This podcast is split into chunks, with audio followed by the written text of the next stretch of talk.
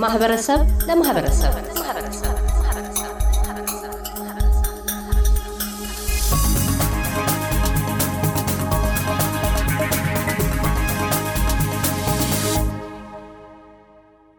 ብፁዕ አቡነ ጴጥሮስ በኢትዮጵያ ኦርቶዶክስ ተዋሕዶ ቤተ ክርስቲያን የቅዱስ ሲኖዶስ ዋና ጸሐፊ እንዲሁም በሰሜን አሜሪካና ኒውዮርክ አካባቢ ሊቀ ጳጳስ የምስራቅ አውስትራሊያና ኒውዚላንድ አህጉረ ስብከት ሊቀ ጳጳስ ሆነው እንዳገለገሉ ይታወቃል። ከዚህ ቀደም ሲያስተዳድሯቸው ከነበሩት አብያተ ክርስቲያናት አንዱ የሜልበርን ደብረ ሰላም መድኃኔዓለም ቤተ ክርስቲያን በቅርቡ በጎርፍ ሳቢያ በደረሰበት ችግር አገልግሎት ማቆሙ ይታወሳል። ምዕመናን በስሜት እና በአካል በአብዛኛው ተቆራኝተውባቸው ያሉ ቦታዎች ላይ እንዲህ አይነት ችግሮች ሲደርሱ የምዕመናን ስሜት ምን ይመስላል? የቤተ ክርስቲያንስ ድርሻ ምን ይመስላል በዚህ ሰዓት ላይ?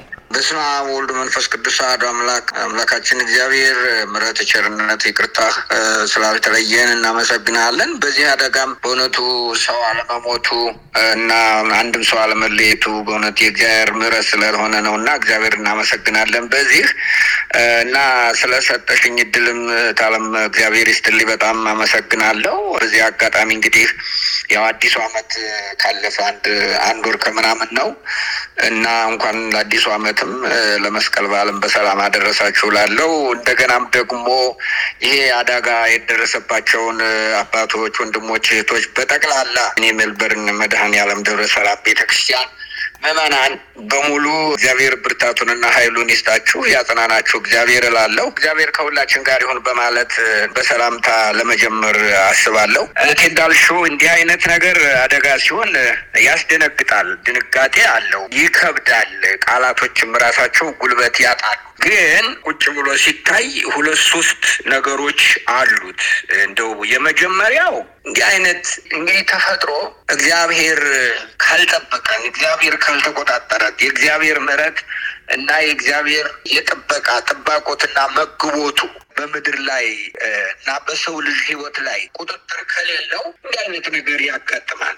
ሕይወትም በቃ ባልታሰበ እንደዚህ ውሃው፣ እሳቱ፣ ነፋሱ፣ መሬት መንቀጥቀጡ እነዚህ በሙሉ ሳይታሰቡ የሚሆኑ ነገሮች ናቸው። ለአንድ አካባቢ፣ ለአንድ ቦታ፣ ለአንድ ህዝብ በመቅሰፍት የመጣ ሳይሆን አንዳንድ ጊዜ እንደ አጋጣሚ በተፈጥሮ የአየር ንብረት ምክንያት የሚመጡ ነገሮች ናቸው። አሁን በሚደረገው ነገር እና እንዲህ አይነት ነገር በሚሆንበት ጊዜ የእግዚአብሔርን ጥባቆትና በህይወታችን በየቀኑ በየደቂቃው በየሰዓቱ በክረምት በበጋ በጠቅላላ የእግዚአብሔር ጥባቆት ምን እንደሆነ ይሄ ከዚህ እንማርበታለን። በዓለም ላይ እንደዚህ አይነት ነገሮች በጣም በቁጥር ነው የሚመጡት።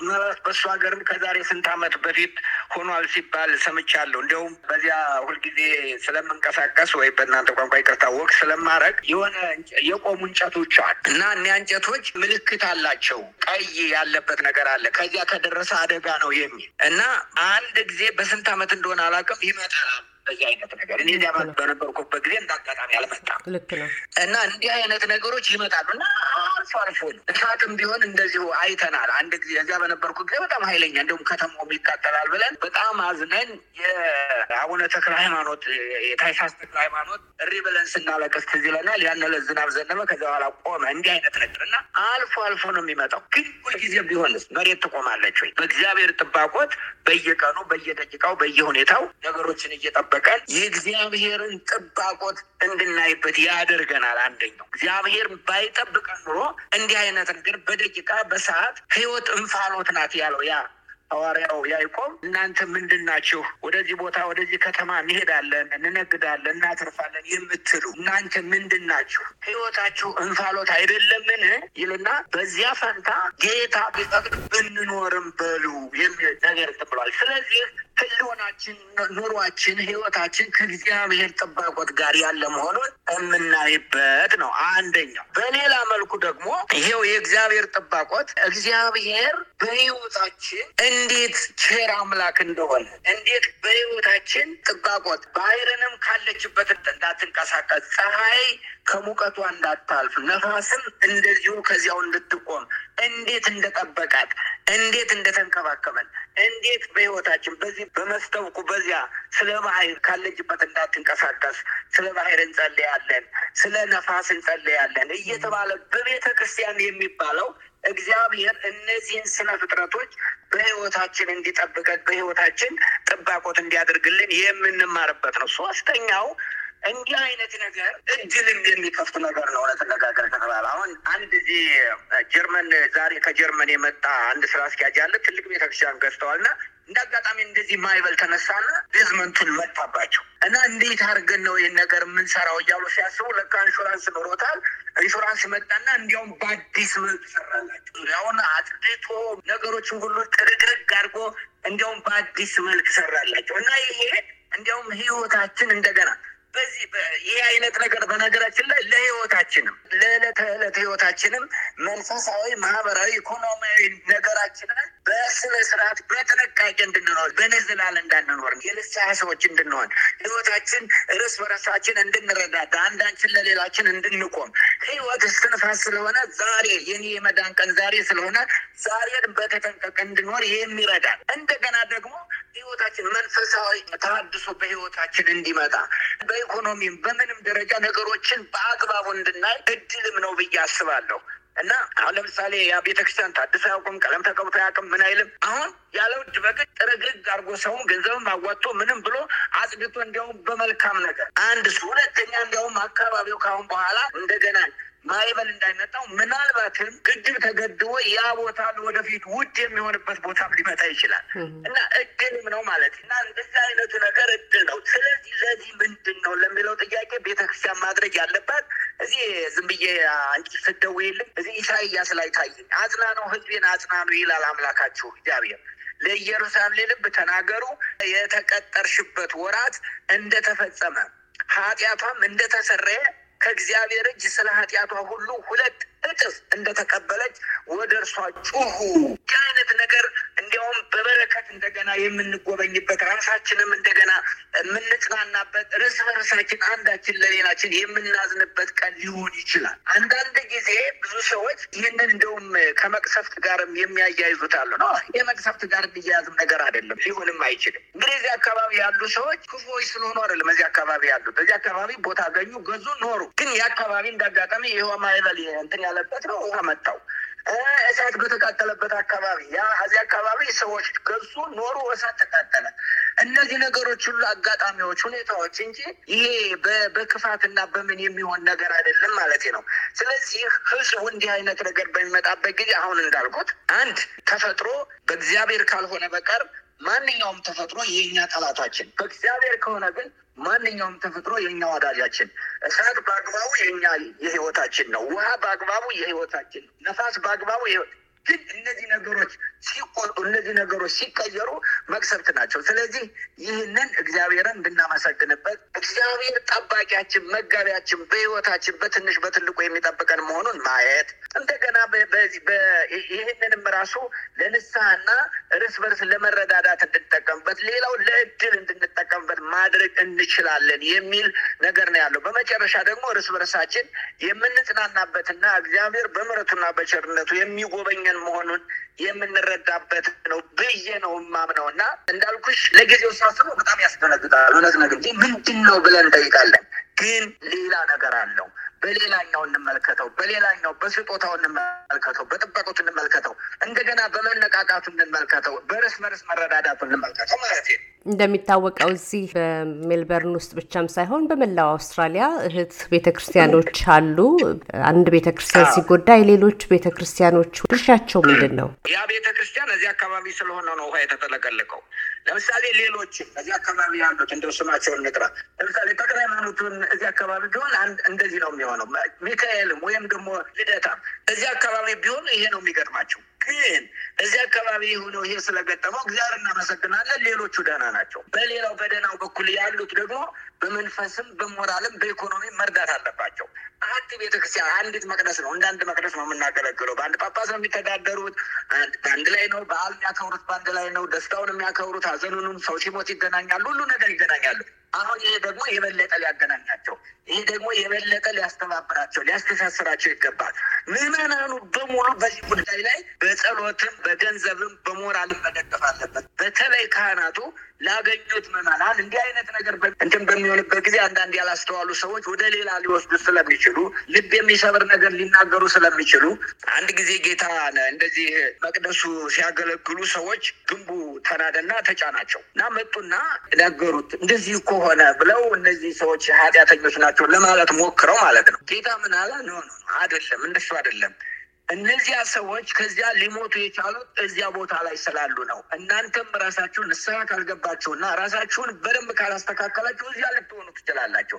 ስለዚህ አንድ አጋጣሚ በአንድ ቦታ ሲደረግ የኃጢአትም ወይም ደግሞ የሌላ ነገር አይደለም።